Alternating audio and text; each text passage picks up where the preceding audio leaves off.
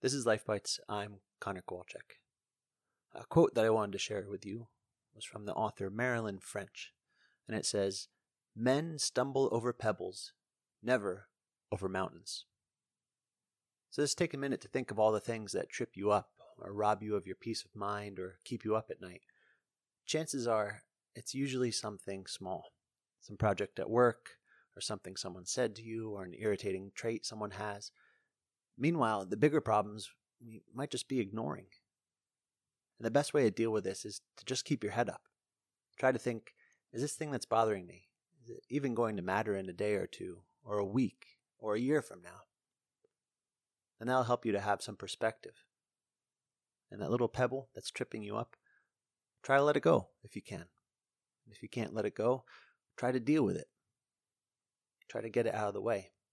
If you can't deal with it, then try at least to be at peace with it. Remember, it's just a pebble, and a pebble never killed anyone.